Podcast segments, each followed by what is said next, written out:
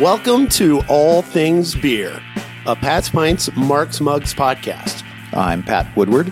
And I'm Mark Richards. Each month, we are joined by brewers, enthusiasts, and friends to explore the techniques, the culture, and the history of mankind's best invention. So grab a beer and join us as we discover a world of all things beer.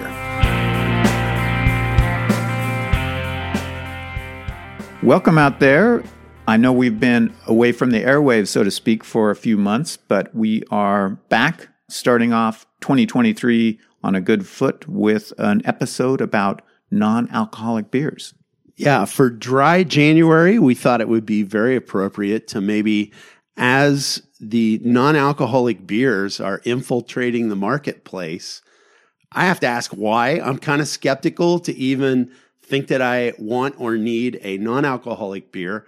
Although I haven't been drinking for quite some time now. About four months ago, I decided to make a path where I am giving up alcohol. Yeah, well, as someone who hasn't given up a beer or alcohol, uh, I do have to say there are circumstances and situations where a non alcoholic beer that really tasted like beer would be a very welcome thing. I mean, sometimes you're the driver. Uh, sometimes, you know, it's too early in the day. I don't know. I mean, maybe some people think there's no point in non alcoholic beer. I understand where you're coming from, but I think uh, sometimes there is. And so the question really is are there non alcoholic beers out there that taste close enough to beer that would make you want to drink them? And I think we've found out the answer could be yes. How do we get alcohol out of a beer? I'm sure that's crossed somebody's mind before that is a brewer go to all this effort to make alcohol and then you want to get that back out. That's an interesting proposition. Yeah, we're going to go into the science, if you will, or the process of making non alcoholic beers and, you know, if you're someone out there who hasn't tried a non alcoholic beer since O'Doul's, uh, you might be a little bit surprised at how the field has moved, both in the way that these beers are made and the way they taste. So I hope you'll join us for the next little while while we uh, take you through this. Just like normal, we usually open a beer pretty early on. And so I thought we would do that here. And we're going to start with uh, the Heineken 0.0. And this is one, if you go online and look at beers that are recommended, uh, this one comes up a lot. Yeah, I've only tried it recently because you had it in your home for this podcast, Pat. I was pleasantly surprised that it's not too bad.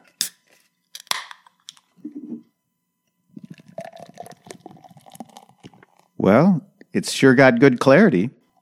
Yeah. Pours with a nice creamy head, too. That's pretty good. I mean, one of the critiques that sometimes thrust on these beers is they're light bodied, you know, they taste kind of watered down. I don't know that it's really as malty as the regular Heineken, but it's got the right flavor. Tastes like beer to me. It tastes more or less like a Heineken should. And by the way, this is a one in a can, so it's not light struck. It doesn't have the skunked flavor. Yeah, I would agree. I mean, it's got barely a floral nose, and the grains there. Yeah, I mm-hmm. think I think it's all right. Well, I wanted to start with this beer for a couple of reasons. First of all, I think it's fair to say that in Europe, in continental Europe, they're a little bit ahead of the game of the US in terms of availability of non alcoholic beers on the market. So I was looking up some figures, and for example, in Germany, where they drink a lot of beer, non alcoholic beer accounts for 7% of the sales. And then I heard that in Spain, it's actually 13% of the sales. So um, I don't know what it is in the US, but I'm going to guess 1% or less probably. Yeah, when I go over to Perfect Pour to find some of these examples, I was shocked to find that I could get 53 different non alcohol beers. Wow, 53 different varieties. Yes, some of those made by the same brewery. Some of them had two or three and some just had one option, but 53 different non alcoholic products they carry. And I asked Kevin over there, do these turn over? He said they do. So, okay. Well, I will say we've gone into, you know, for example, Kroger and looked at the beer selection and yeah, there's not a small number of non alcoholic beers. So, you know, the grocery stores wouldn't be stocking it if nobody was buying it. This is true. Hard to get shelf space anyway for alcoholic beer. Yeah, exactly. You know, another reason I wanted to start with the Heineken is I wanted to talk about the different methods of how you make a non alcoholic beer. And we can divide those into two categories. In some, you would use what's called alcohol removal. In other words, you would make a beer that had a substantial amount of alcohol in it, and then you would remove the alcohol. And then the other way to go is to alter the entire brewing process in some ways so that you never produce enough alcohol to go above that 0.5% limit. So, on the alcohol removal process, one of the ways you do that is a technique called vacuum distillation, and this is how uh, Heineken is made.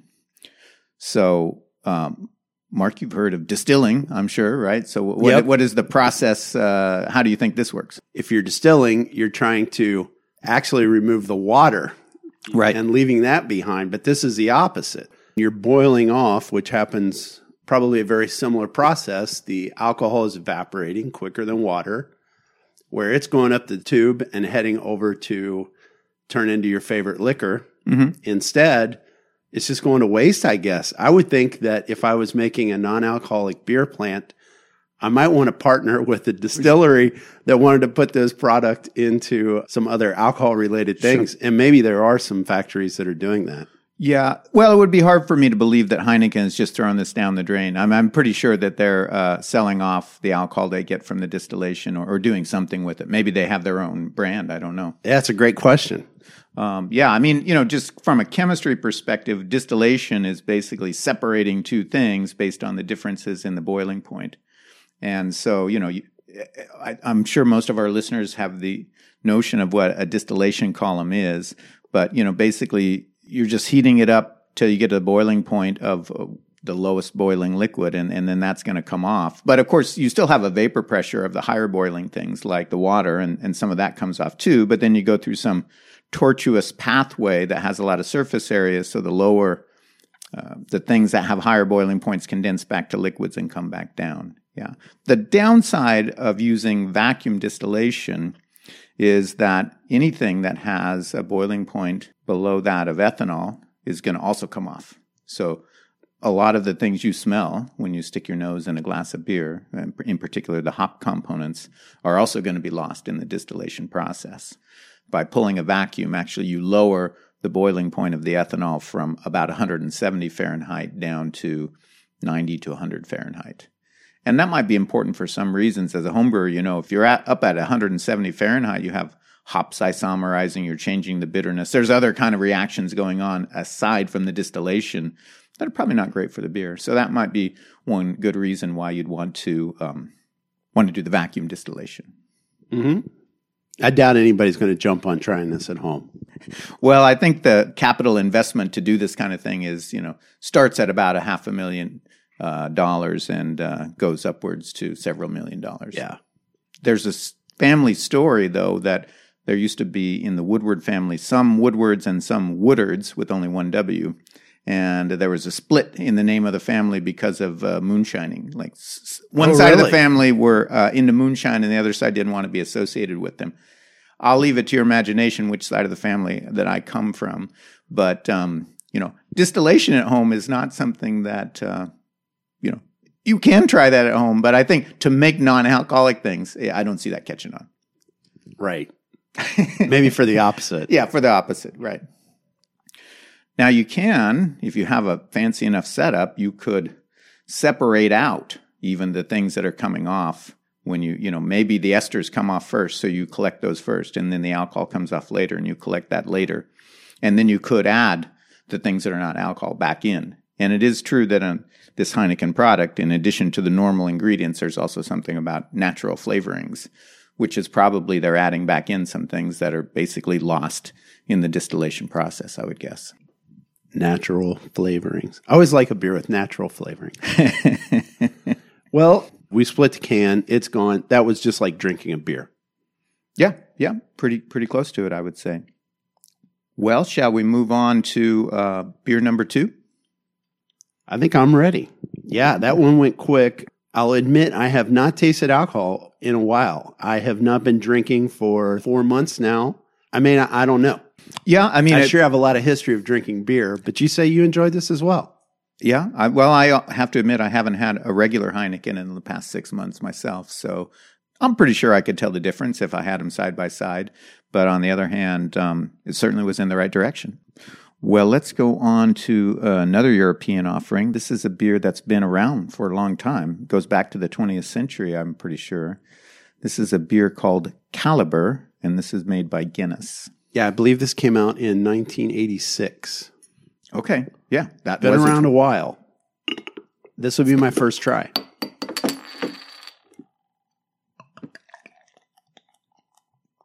Visually, it's also beautifully clear, maybe just a shade darker than the Heineken. Did pour with a couple fingers of head, and the head retention looks pretty good. This beer is also made by the alcohol removal process, but the process here is different. So the Guinness Brewery uses basically filtration or reverse osmosis. Osmosis is going to be if you have a membrane that will let, let's say, the water go through it, but it'll stop uh, things that are dissolved in the water from going through it, like salt. Uh, what's going to happen is that the, the water is going to want to move through to the side that has the things in it, the salty side. So typically, when you talk about reverse osmosis, you, you want to drive it the other way. In other words, you're going to apply a pressure and you're going to push the water through a filter, which has tiny, tiny holes that are just big enough to let small molecules through. And then the water is going to go through, it's going to leave the things in the water behind. So reverse osmosis is used to take seawater and make fresh water for drinking, for example. Mm-hmm. So here in this process, what you're doing is that exact thing, but what gets pushed through the filter is the ethanol in the water, right? Ethanol and water are both small polar molecules. You can't really separate them very easily. So they both go through, but all the other beer stuff is supposed to stay behind. So you might start with, let's say you start with 100 hectoliters of beer, of this lager. You go th- push it through the filter, and on one side you get 75 hectoliters of ethanol and water. That's about 5%. And on the, what's left behind is 25 hectoliters. Uh, that's also 5%, but it's got all the other beer stuff still in it. Mm-hmm. So then you just add water to dilute it back up to 100 hectoliters. Now, because you added 75 hectoliters of water, you're down to, um, let's say, 1.25%. And then you do that again, and, and it gets cut by four. And so you end up at something like 0.3% from what was a 5% beer. And Okay. hopefully you've left everything behind but the water and the ethanol. That's the idea of um, this filtration or reverse osmosis approach. I think there's also a recirc as well after the filtering process where the permeate is separated out and the retentate is recirculated back around to the beer tank well, until you get the reduction of alcohol level you want. That's what I read. I read on a couple like GA and Alfa Laval. They both make this equipment. I know Alfa hmm. Laval from our centrifuge Okay. down at Land Grant. And like you're saying, like what's the cost? What goes into this? Right, right. I think I was looking at it more from an equipment standpoint, just thinking, well, they're going to tell you how to do this stuff. Right. And they do explain it pretty well on their web pages. Yeah, there certainly could be a, a lot of uh, intricacies of the process that I've uh, skipped over there. You know, let, let me just say that you've got to push with quite a bit of pressure to get it go through the membrane, and that requires some form of power to pressurize the. Yeah, pump. Mhm, yeah, probably a pump. I also read where what Guinness does. I mean, the, the way it was described on their website is that after they get this, you know, ethanol water mixture, they just burn off the ethanol. Now, I'm not really sure what that means because I'm pretty sure that 5% beer is not flammable. But uh, one might imagine you could do vacuum distillation at that point. And then you take the water and you could put the water that's now alcohol free back into it. Uh, and they might do that because to make 100 hectoliters or 100 barrels of beer, in this process, you've got to use 150 extra barrels or hectoliters of water that you wouldn't use otherwise. So it's pretty water intensive. But they have a lot of water in Ireland. That's why the stuff costs, Pat. That's right. Yeah. Let's just say that if you're looking to save money by going to non alcoholic beer, that's not going to work. You're not going to do it. Moving forward with this survey, now I'd like to try a lager that is made by the other approach, where you just don't make enough alcohol to go over the 0.5% limit. the Bravus Lager. which is spelled L O G G E R, and it is a non alcoholic lager. L A G E R. A lager lager. It's a lager lager. Now, this one is made, they don't say exactly how they make it. And what we're going to find is that a lot of these breweries are a little bit coy about how they make things. Yeah, they strictly say on their website that they don't use reverse osmosis filtering, don't use vacuum distillation, and that they have this proprietary secret method. Their tanks come from the same companies that everyone else's do. Well, maybe this would be a good point to talk about some of the ways that you might make a beer and never go above half a percent, right? As a someone who knows his way around a brewery, um, what are some of the factors that might go into that? temperature that can really affect what your beer is doing so you could raise or lower the temperature you could arrest the fermentation Right. and the yeast would quit performing Sure. Yeah. So you could basically just not let the yeast go to completion.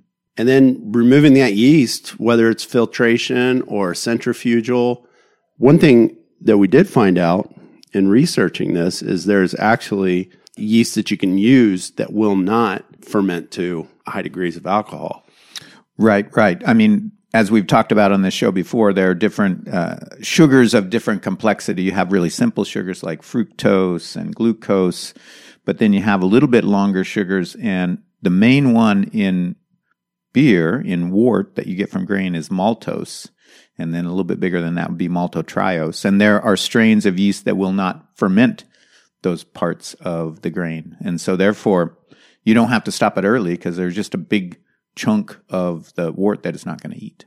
Sure. And looking at White Lab spec sheets, you've got descriptions like fruity, ideal for Belgians, Saisons, IPAs. So they at least get through some simple sugars for some yeast byproduct character without fermenting the beer out to higher levels of alcohol.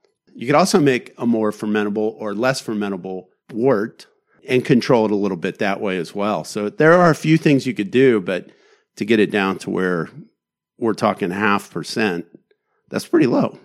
Yeah, I, I think you're right. Of course, you might mash high, and, and then what that basically does is you don't break the uh, starches and sugars into as small of units. So it's kind of like the same kind of thing, trying to leave longer, more complex sugars in. And then if you're using a yeast that doesn't ferment those longer chain sugars, then that, that's going to help you. And then another thing to be said is, you know, when you think about the gravities of these things, you're going to start with a low gravity and then not ferment very much of it. So I was listening to uh, Master Brewers Association of America podcast with Mitch Steele, who was uh, formerly the head brewer at Stone. Before that, he was at AB at Budweiser, and then He's an Ohio guy. is that right? I believe he's from Ohio. Okay. Uh, I think he has his own brewery now in Atlanta. But he was saying, okay, when you're designing one of these beers, you probably want the original gravity at uh, something like six to eight Plato. So, you know, around 1024 to 1032 on the specific gravity scale. And then you want it to finish at five to six Plato. So you're really only fermenting a, a little bit of that. Yeah, very little. What do you think of the sensory on this, Pat? I'm kind of, I don't know that I like it as much as the Kaliber. It's definitely more of a departure from what I would expect from a lager than the first two that we had. Yeah, I'm going to use the word watery. Just it seemed less vibrant. It's probably a little lower in carbonation anyway, which is it's not terrible. No. On the first drink, it, I was really kind of struck by like, oh wow, this tastes pretty different. And my first thought was something a little bit like in the apple vein or something like that. I, Yeah. I don't know if that's right. I might be perceiving something that I, you know, is, that I'm not used to sensing. But there was just something. It tasted a little bit more like, oh, okay, this tastes different than what I expect a lager to Yeah, it like. does. It's still got that kind of wort like aroma, like if you were to smell Oh yeah, that's a good way to put it. before it was fermented, which totally speaks to what we just talked about. Yeah, yeah, no, that could be. And if most of the wort is not going to be fermented, then I guess you're, you're going to have some of those flavors, whether you arrest the fermentation or whether you just do some tricks so the yeast don't eat it. Well, okay. I mean, I think now we've tried lager beers that are made by three different approaches. I don't know. I think we're kind of leaning toward we sort of like the alcohol removal beers by, shall we say, pretty big, massive breweries that can afford a, a lot of investment in this. Yeah. A little bit over the low alcohol fermentation that we had in this Bravus. But um, I think we should try a couple more examples before we um, sort of uh, draw our verdict on that. Our next example is back to Germany. We're going to have a Clausthaler, dry hopped, non alcoholic with Cascade hops. Mhm. Are we actually going back to Germany or back to Europe? Back to Europe, right? We haven't been to Germany yet, right? Not is- yet. It's our first German beer, and you know, as I was saying in the intro, uh, the Germans have been pretty heavily into non-alcoholic beers, so um, I have reasonably high expectations. Well, let's give it a shot. And this is Klaus Clausthaler Cascade Dry Hopped, unfiltered, non alcoholic beer from Germany.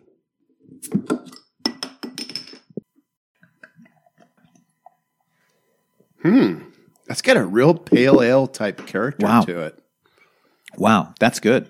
This tastes like beer. Now, we've kind of acclimated our palate a little bit to not having alcohol in the beer, but hmm. Oh yeah, I think if you handed me one of these and didn't tell me it was a non-alcoholic beer, I, I couldn't tell. This has the best body of anything we've had. It does. It really has a nice body, nice full mouth feel to it. You know, they all had poured with reasonably good head, but this one seems like uh, the head retention's a little better too. This is a winner. Now, of course, we both have uh, trim figures and things like this, but if you were looking to um, count your calories, to what extent would it be helpful to drink non alcoholic beer rather than regular beer? Well, you know, that's something to talk about because some people are cutting back in January. A big part of cutting out beer could also be to cut out carbs. You're not going to be cutting any carbs here because I think the lowest one we had is like 57 calories, but these can go up into the low hundreds. Yeah. Well, I'm looking at the analysis on the back of this bottle here, and this particular bottle, it's 12 ounce bottle, calories 92, fat zero, carbohydrates 19.9, protein 1.1. So it's basically 92 calories of carbs. Yeah. So yeah, so you're cutting about half the calories out when you take the alcohol out. Just shows you how many calories are in alcohol.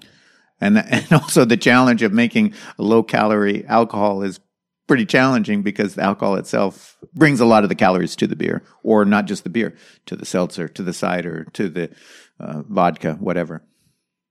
I've tasted way worse alcoholic pale ales. That's for sure.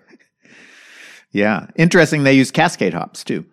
It is for a German brewery, but I think eh, that's kind of common across Europe and the UK now. Anyways, is they've really taken to American brewing, where, of course, Americans were kind of in the craft movement, bringing some of those European styles over here that were lesser known.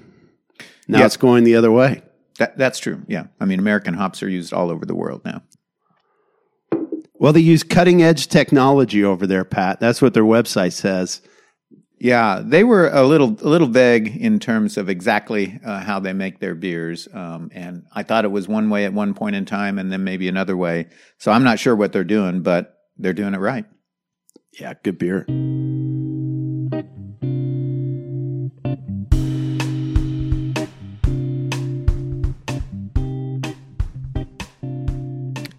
Crossing back over the Atlantic, but staying in the lager vein, our next beer is Italian style pils from Untitled Art out of Waunakee, Wisconsin. Yep. Oh, I like the nose on this one. Do we know what kind of hops they used in that? We do indeed. It is Hallertau, Mittelfrüh, and Strata. Oh, nice. That's what I'm getting. It's got that really good noble hop nose to it. Yeah, I really like the aroma on this one. Untitled Art also is pretty well known craft brewer in and of themselves for not near beer. That's right. They make a lot of regular beers. Yeah, it seems weird to say non non alcoholic. Double negative. a little redundant there, but that's what it is. And uh, I also want to note that actually they're not brewing anything than a concept because these are actually brewed out of that Octopi brewery in Wisconsin, which is like, I think they make a lot of quote unquote craft brands. I think that's true. I mean, I wasn't really aware of them until we started putting the beers together for this show. And then you look them up online, and it's a pretty big brewery making, I want to say, 200,000 barrels a year, but it's all contract brewing for other craft breweries, right? That's right. Yeah, it's interesting. Craft can also sometimes just be an idea produced in someone else's factory. Yeah. Yeah. And I think that they're responsible for a couple of the beers we're going to taste here today. Well, this is a pretty nice beer, I would have to say. I, I really do like the hop character on it. The body is probably a little bit in between the Clausthaler, not as not as much body as the Clausthaler, but probably a bit more than the lager that we had from Bravus. It's not bad, but there is a wortiness where it does not really taste totally finished out. Right. That sweetness coupled with the hops. There used to be these hop candies over here at Wylands, which is a market here nearby us. It's independently owned being our liquor store that's closest to us, and also a really nice beer selection and always has. But they would keep these hop candies at the checkout aisle. Occasionally, I'd grab a few and throw them in my pocket, and they were labeled what kind of hop they were. And I really get that character that I think I got from like hop candy. I could see that. I think this beer, what I like about it is the hop character, and it does have some of that wortiness or something to the to the malt. So the malts are not probably not going to fool you that you're drinking a really good pilsner. Uh, but on the other hand, the hop character is right on the nose, and that sort of I, th- I think maybe masks a little bit uh, some of the deficiencies of the malt. It doesn't hurt if you love hops. Oh yeah. And later on, we're going to get into uh, really hop forward beers, and it'll be interesting to taste those. But it does kind of point to kind of a conundrum or, or or uh, cross competing purposes in a way. We talked about, you know, putting in adjuncts like hops. On the one hand, it's hard to keep those flavors in the beer. But on the other hand, the more of those things you have that you can get into your beer, then, you know, if the flavor of the malt base is a little bit off, you're less likely to notice. Yeah, this one's not bad. I like it. Mm-hmm. Yeah, me too. Interesting. I'm looking on the can, and it does have the government warning about pregnant women and uh, operating machinery, you shouldn't do it after drinking this beer, which is kind of interesting. That is interesting. I mean, I'm planning on getting in a car after this. Yeah.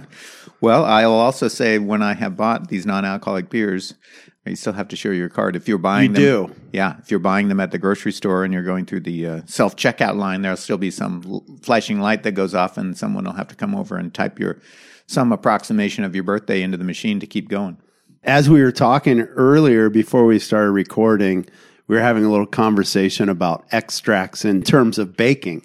And then knowing how much alcohol has to be in a vanilla extract, you should be getting carded more likely for vanilla extract than this. Well, if there's any, you know, minors out there listening, we're not, uh, by the way, endorsing uh, chugging vanilla or almond extract, but um, you're right. It's it's 70 proof uh, alcohol in those things. Yeah, it's crazy. Now, one of the things that we haven't talked about yet is the issue of pasteurization, which, uh, when you get into the making of these beers, that becomes a pretty big deal.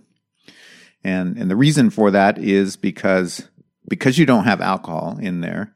Uh, alcohol has an antimicrobial role in beer and it keeps you know keeps uh, bad things from growing in your beer and so if you make beer with minuscule levels of alcohol you don't have that protection anymore so from what i've read if you're going to make these non-alcoholic beers or very low abv beers it's essential that you pasteurize them I've heard that even sort of flash pasteurization is not enough for these kind of beers. You need a full on tunnel pasteurization, was called, although I don't really know what that means. But uh, how much would it cost to get a pasteurization unit for a brewery? So if Land Grant decides, hey, we'd like to make some non alcoholic beers, that would be one of their biggest entry points if they're going to go with this low uh, ABV fermentation approach. Yeah, I can't imagine it's cheap. I don't know if you could just handle that in line. I'm, I would imagine you could if you have a plate chiller, it could also be a plate heater.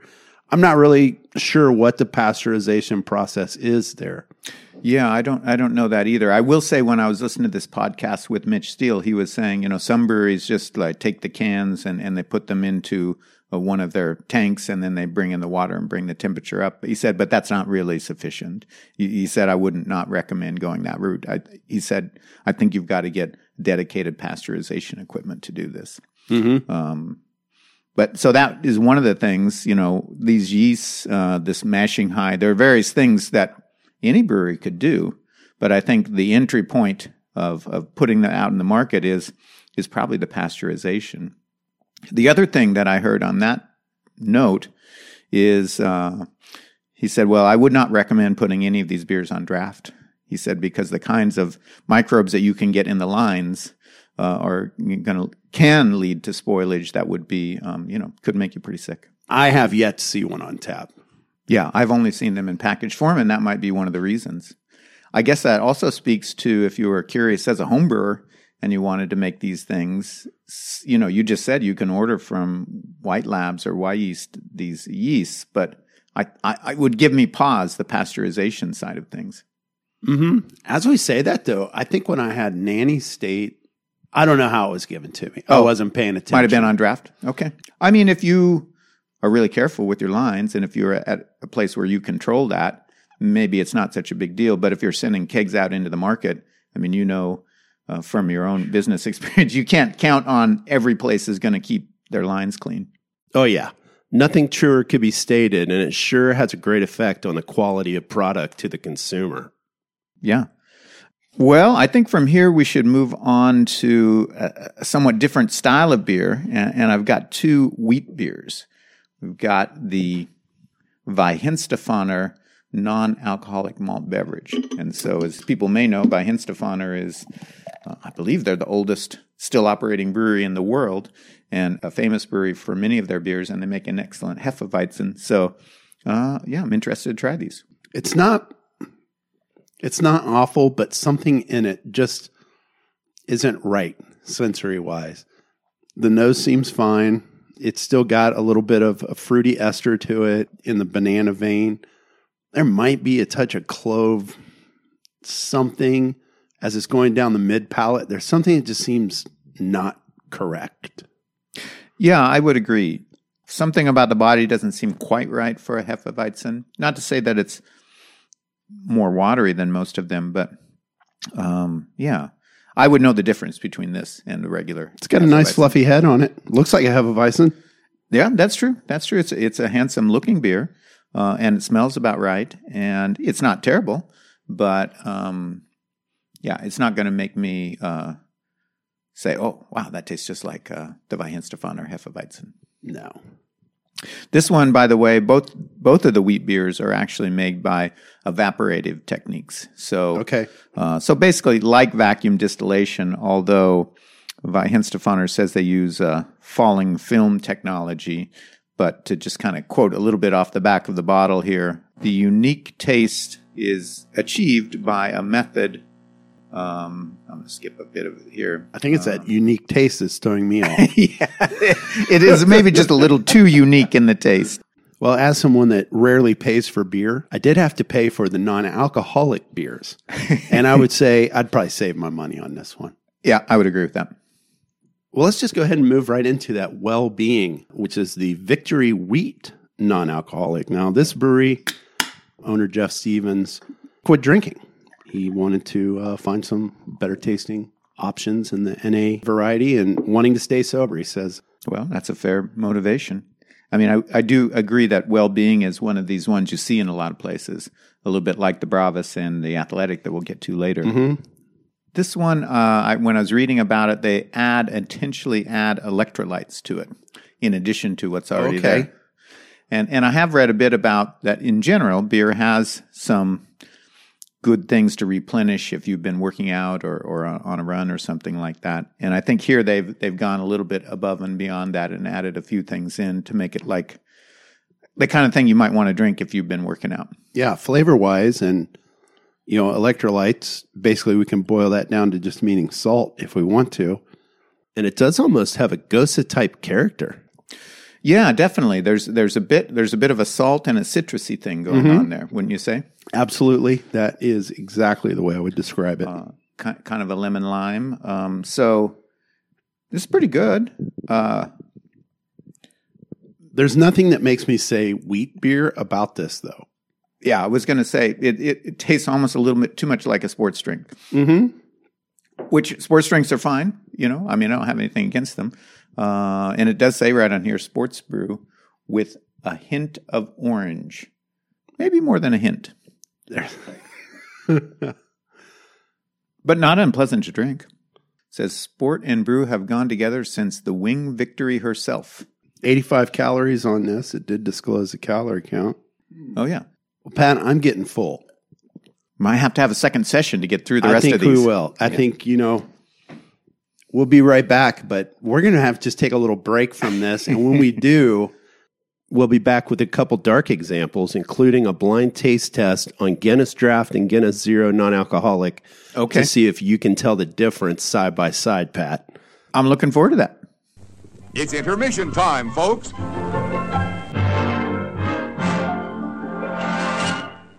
And now, on with the show. Okay, we had to take a day off, but we're back to taste through the rest of these non alcoholic beers. Tastes great, less filling. Not- Not. Oh, man, Pat, we had to take a break there. Well, you know, we split seven beers in just over an hour, and there might not have been the alcohol in it, but all the other things you've got to do when you drink beer, we had to do. So our bladders are now empty, Yeah. and our bellies too, and we're back for round two. Yeah, man, that I was feeling so full. Now we got another six to try here. Yep. Uh, we're going to get into now starting with some dark beers. We got a couple options, and uh, well, we got one here from Athletic Brewing Company, which is also an exclusively non-alcoholic beer producer. And this is one that actually we carry at Land Grant. And since I haven't been drinking as of late, I've been looking for one when I'm there running Euchre, only to find out we're sold out already almost every time I go on a Monday. So obviously it's popular with people.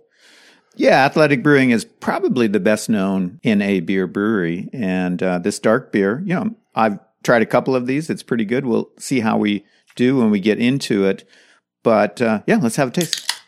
Now, we'll say on a dark beer, you know, there are some things working in your favor because you've got a lot of those specialty malts that aren't very fermentable anyway. And so, you, know, it, it kind of makes sense that you could make a good example of a non alcoholic dark beer. What do you think of this one? Well, as described on the label, it says extra dark is what they're describing the style as. And that's, well, one more thing that, Pat, you've heard me say before about the dumbing down of the craft beer industry. We'll just describe this as it appears instead of by style, but I'm assuming this is just kind of like a dry stout.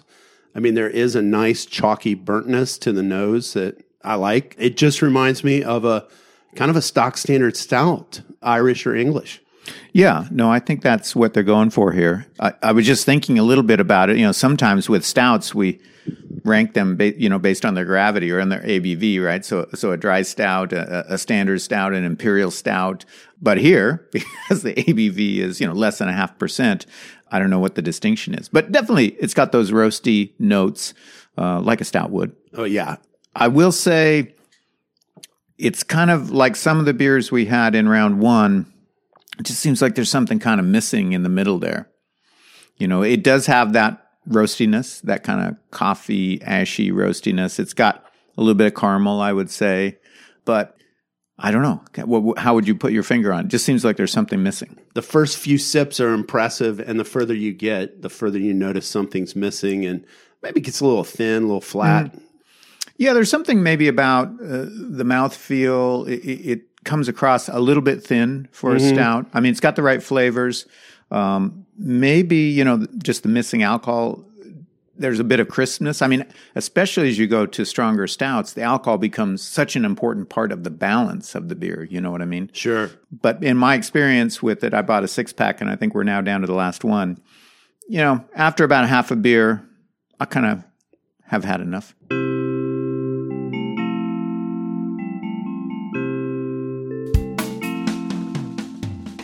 Okay, so we've got another example of a dark beer. This one very widely known, Guinness Draft.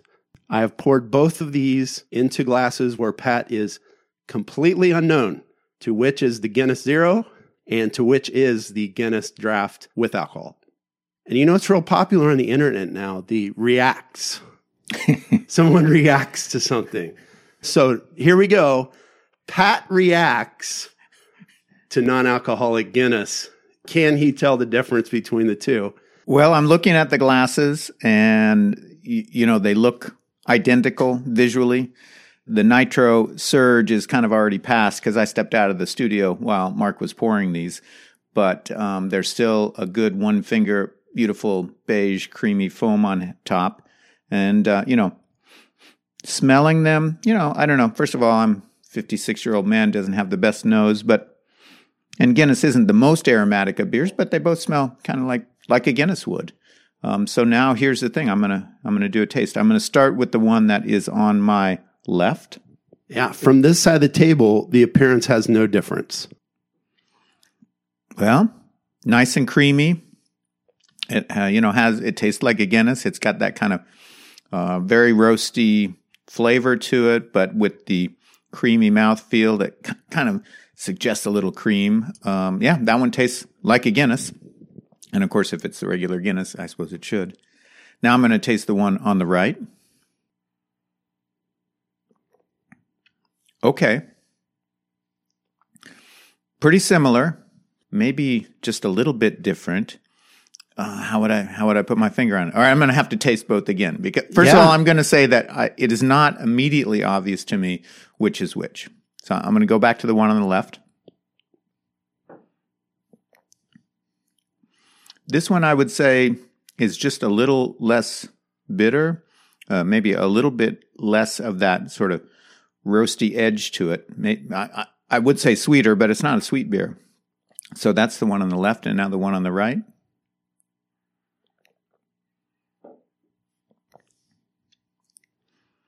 That one is not as creamy, maybe, and it's got just a, just a smidge less sweetness but it might have a little bit more of that, you know, sort of roastiness that I associate with a Guinness. All right, I guess I'm gonna ha- I'm gonna have to make a guess here, one way or the other, and and it's gonna be kind of a guess. I think drum roll, please. That the one that is the Guinness with alcohol, the Guinness Draft, is I think the one on the right. Nice work. You are correct, sir. The beer on the right is Guinness Draft, and the one on the left is Guinness Zero Non Alcoholic. It's no question that was pretty difficult for you to tell the difference, though.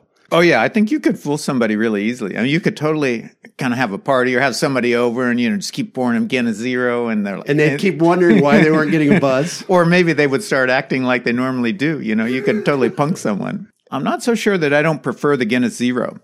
Remember last March, we did a whole podcast about Irish dry stouts, and we did a Murphy's next to a Guinness, and we both preferred the Murphy's.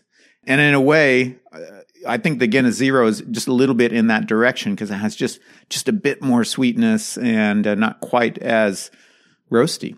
Okay. So, you know, that, that is very impressive, I've got to say. It's actually, yeah. And I think you're so used to that Guinness nitrogen, creamy mouthfeel yeah. and the nice uh, frothy head that sticks in your mustache as you're drinking.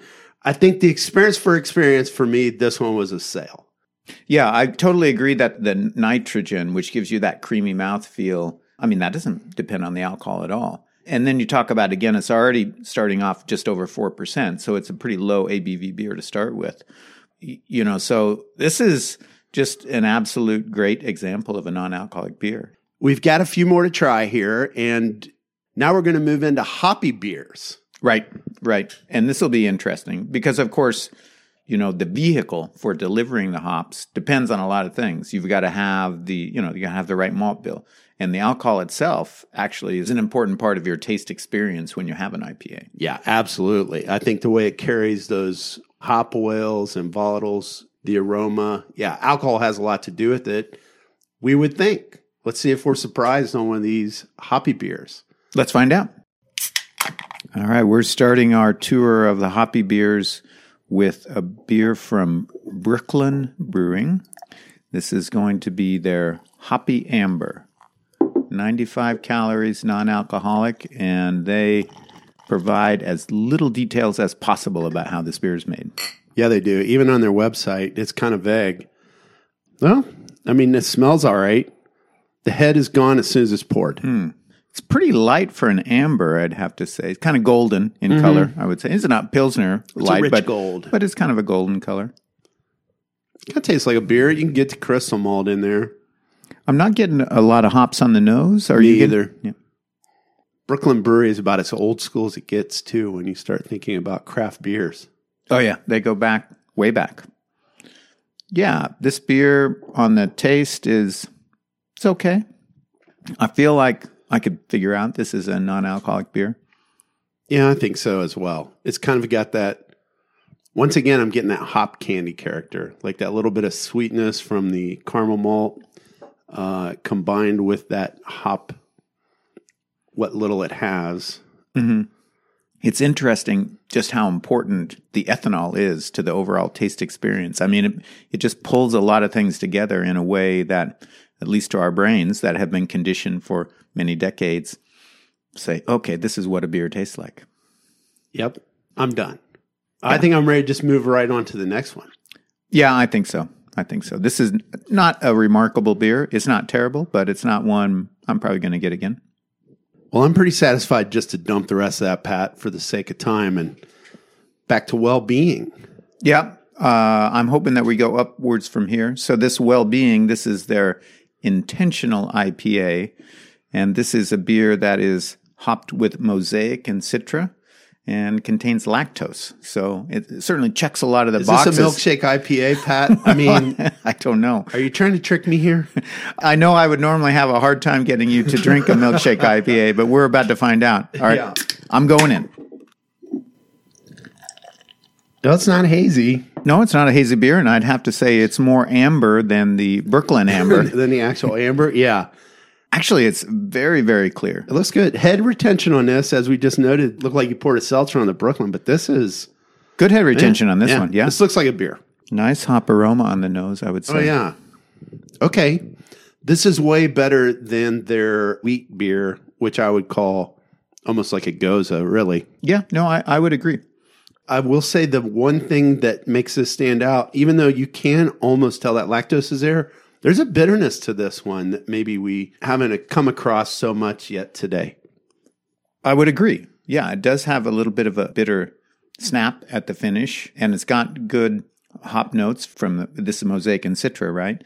I would say on the first drink or two, I kind of got that deja vu that I've had with like, okay, there's just something just a little bit not quite right about the malt flavor on it. But now that I'm three, four, or five sips in, that's kind of dissipating. I mean, sometimes when you have a mm-hmm. different beer, it just doesn't taste right for the, a couple of sips. But And you can say that for any beer. You got to kind of acclimate to this new taste that you're experiencing. And I like that back of the tongue bitterness on this one. I, I would say on the nose and on the bitterness, very much an IPA. I mean, visually, a really a really attractive beer visually. Mm-hmm. Good uh, body. Yeah, and the mouthfeel it doesn't come across as thin. No, not at all. Yeah, so this is a good beer. Yeah. Okay, well being. I did not have a lot of confidence in this brewery after having what they're calling the victory wheat, but this intentional IPA is uh, yeah, pretty good. definitely a step up from the Brooklyn. That's for sure. 97 calories in a 16 ounce. So this is a full pint pour here. And then uh, they also put the carbs and protein on there three grams protein, 13 grams carbs. So once again, if avoiding carbs is why you're off beer in the month of January, well, these might not be the direction you're headed anyway. Let's just say if you're on a low carb diet, then I think a malt beverage is not uh, the, the direction to go. True story. Interesting to note here, and I thought this well being was a brewery that did all NA beers, well, maybe in concept and brand, but I note here on the can that it says it is by O'Fallon Brewery, Oh yeah, as you know from St. Louis. That's one of the old timey ones in St. Louis. So Uh, I think they're in Maryland Heights. Okay. I don't know. We've got some misinformation here on the backstory of this brewery. I mean, actually, I have had O'Fallon's. I, I don't have a, a great context for an O'Fallon's IPA, but it kind of makes sense in a way to brand it differently. Mm-hmm. But that that is interesting. Yeah. So this is a this is a Midwest entry for sure. Then It is pretty, pretty good as far as NA beers go. we're into the home stretch now with a couple of juicy hazy IPAs. And this one's billed as a juicy beacon from Southern Grist. Now, Southern Grist is in Nashville, if I'm not mistaken. It is, is. Actually, it's a pretty well respected brewery in Nashville for what I guess we'll just call regular beer, for lack of a better term. But the non alcoholic one, this is also contract brewed at Octopi. in Wisconsin. Mm-hmm. Okay. It's very pale, like Pilsner like pale, and definitely hazy. Big head on it. Really nice hops on the nose. The hops on this one are Citra and Galaxy. So that's right in the sweet spot of a hazy IPA. So this got zing, Pat. Now, you know I'm not a big fan of the hazy IPAs, but when one is good, they're pretty good. That's true. Yeah. I don't know. I could be deceived into thinking this was a beer. Yeah, I would agree. It's a little bit thin, maybe, on the body, but the taste is like you would expect for a, a juicy IPA. You know, when you talk about a juicy IPA, sometimes, like the real deal, it can be a little bit cloying. You know what I mean? A, a little bit thick sometimes when you get into those hazies. Uh, that's not the case with this one. No, no. It does have like that, like oats in the grist type of mouthfeel, though. I mean, it's this is nice. No, I agree. It does have that kind of oaty flavor to it, but it finishes pretty clean. And the hop flavor is really nice in this one. Very citrus forward. Yep. So you've got another hazy one here. While you got me, I mean, we'll see what my tolerance level is. You got me in the mood for a hazy here. So this one, though, Pat, didn't you say that this has won some awards? Yeah, this is the Sam Adams Just the Haze, which is the gold medal winner from the most recent Great American Beer Festival. Awesome. Well, let's see if we agree that this is an award-winning beer. I guess we'll see. And of course, uh, it is an Ohio beer, I assume. Uh, Sam Adams, uh, not really made in Boston, most of it. Most of it's actually made in Cincinnati, and some in Pennsylvania, I think. So I thought, hey, we, we got to give this a try. Well, visually, this one is just a little bit more golden than the last one, which was like straw pale, um, but still a pretty pale beer. This one is, by the way, made with Citra, Mosaic, Sabro, and Cascade, along with white wheat and golden naked oats. Hmm. I don't like this as well as the Southern Grist, since we still have them side by side. I would say Southern Grist didn't enter that category that year.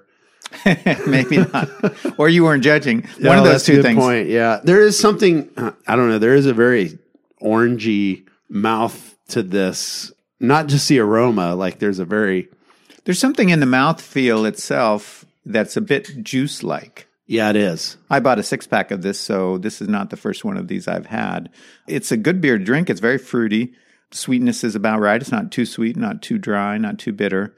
But I kind of get the feeling that I'm drinking something a bit like a glass of juice. There could be a bit of palate fatigue here. We have had a lot of beers on this episode. I'm not really missing the alcohol on these two. No. Like I kind of think if you had handed me this and told me, "Hey, I recently brewed this hazy IPA," well, on the light side, I'd probably think, but I do not think I would say I felt these were without alcohol.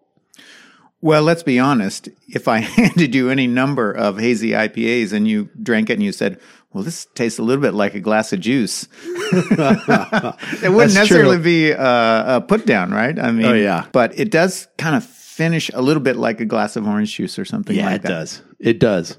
I still prefer the Southern Grist. It really, man, that brightness is really nice. It's, I, I think it's more beer like. Mm-hmm. Um, and I think it has a lot of the attributes you'd look for in a juicy IPA.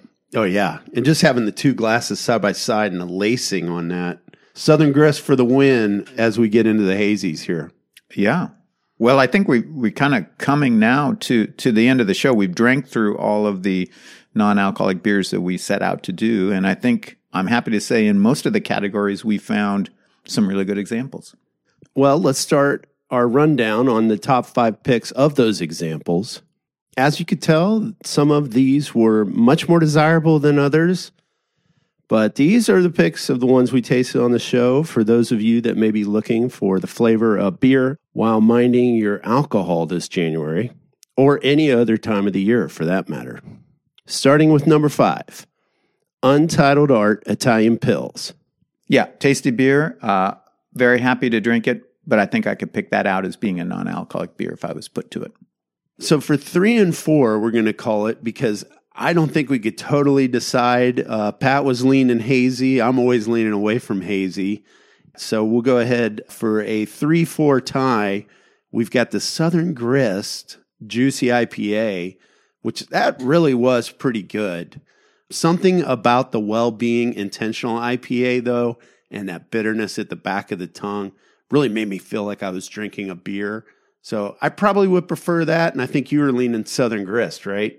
Yeah, a little bit. They were both good and they were both pretty darn close to what a, a, real IPA would taste like. I'm leaning a bit toward the Southern Grist because I think really for a kind of juicy, hazy IPA that is not cloying, you know, crisp, good, kind of very light malt backbone, I, you know, it was spot on. I can't argue with that at all.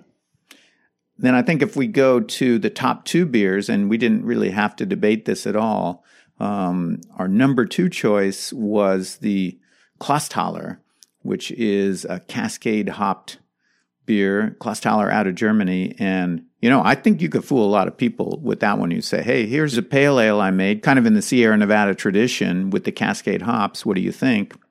I bet some people wouldn't know it was a non alcoholic beer.